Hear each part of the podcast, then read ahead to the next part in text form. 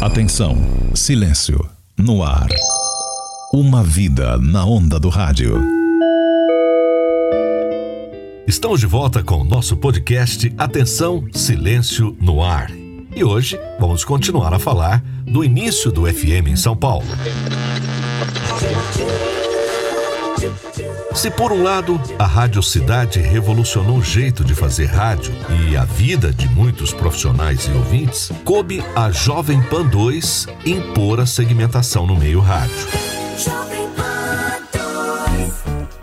Primeiro, com a invasão inglesa onde bandas como U2, Duran Duran, The Cure, entre tantos outros, se juntaram aos brasileiros, Paralamas do Sucesso, Legião Urbana, Kid Abelha, o Traje a Rigor, de invadirem o DAI. Cada emissora ia encontrando seu público. Na Band, era Black Music que imperava. Na Pool, hoje 89 FM, só tocava dance. Aquela mistura de estilos de músicas numa mesma emissora foi ficando para trás. Cada uma foi procurando o seu nicho e dando o melhor para os seus ouvintes nos seus segmentos. Nesse período, a Pan se destacou pelas suas produções. Ela tinha um estúdio dedicado para as vinhetas e as chamadas da rádio. Criou-se um estilo inspirado nas emissoras americanas. From the top of the Empire State Building. From the top of Empire State Building. Aí, na tradução para o Brasil, virou da Avenida Paulista para toda São Paulo. 100. Lá estávamos. O produtor Paulinho Coragem, Emílio Surita e eu fazendo as produções que iam ao ar e viravam sonho de consumo das emissoras pelo país. De tal modo que todos queriam as suas versões das nossas vinhetas e encomendavam seus pedidos. Eu me lembro de uma das versões que foi Do Alto da Serrinha para toda a Goiânia. Plasticamente, não nos soava muito bem, mas fez grande sucesso por lá. Muitas emissoras começaram a copiar o estilo da Pan. Não tardou, o Tutinha, que era sócio de uma empresa de shows querendo fazer eventos no Brasil e os custos dos shows internacionais ficando proibitivos, resolveu mudar o estilo musical da rádio para brega e assim facilitar as suas promoções. No Rio de Janeiro, o Dia FM chegava ao primeiro lugar com temas de novelas nacionais e internacionais de gosto popular.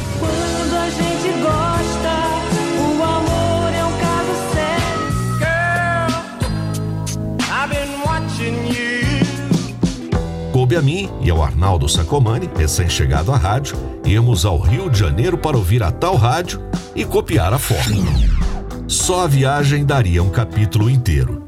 O Arnaldo não viajava de avião, então fomos de carro. No meio da Dutra fomos parados pela polícia. Ele ficou apavorado porque estava com a CNH vencida. Bom, não era a inspeção da polícia e sim um aviso. Se vocês estão indo para o Rio, é melhor voltar. Tem greve de caminhoneiro fechando o caminho. Ou então procurem outra estrada. Voltar não dava. Seguimos em frente por caminhos alternativos. Nessa época, a gente nem sonhava com Waze, Google Maps. A viagem durou quase 12 horas. Foi produtiva porque o Arnaldo listou todas as músicas bregas que conhecia, inclusive algumas de suas produções mais recentes.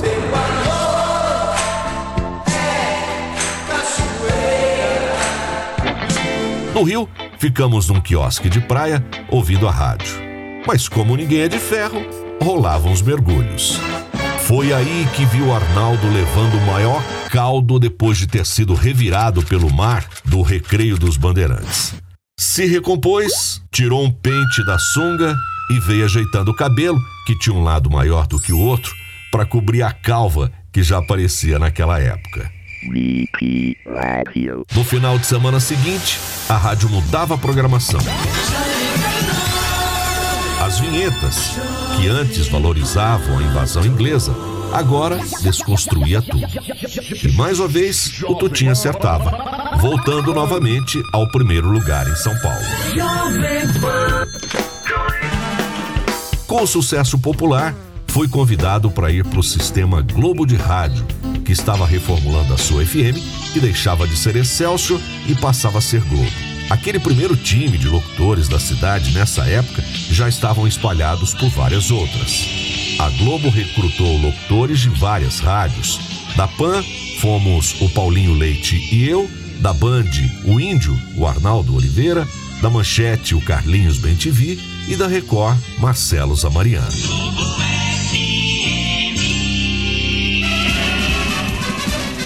Tivemos tratamento VIP, com anúncio na TV. Eu fui alçada a júri do Chacrinha com direito a El Que Maravilha me oferecendo bananas e o velho guerreiro perguntando: Se você tivesse que casar, minha filha, casaria com o França, que era locutor da Globo no Rio, ou com o César Rosa? Claro que a menina disse que se casaria com França, pois a minha imagem não tinha nada a ver com o príncipe que minha voz induzia.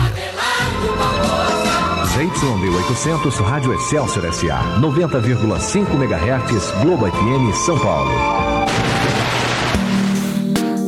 Mas o sonho durou pouco. A rádio não deslanchou e eu fui dispensado pela primeira vez em minha carreira. E só fui descobrir mais tarde que aquele contrato que eu assinara era de gaveta. O diretor artístico da Antena 1 na época era Tony Lovato que me chamou para uma conversa. Até às seis, o Tony continua levando o som que você quer ouvir. Comigo, ZYD 823, Antena 1 FM São Paulo. Fui de imediato, mas quis o destino que eu presenciasse um acidente de moto em frente ao prédio da rádio que ficava na Avenida Europa.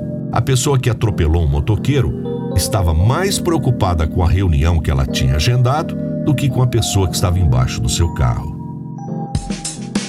Com uma força descomunal, levantamos o carro. Eu e meu amigo Antônio Batalha, de grande saudade, socorremos o rapaz e ele mesmo decidi que deveria dar um tempo de São Paulo. E voltei para Ribeirão Preto. Mas a volta para o interior é para o próximo capítulo. Até lá. Atenção, silêncio, no ar. Uma vida na onda do rádio.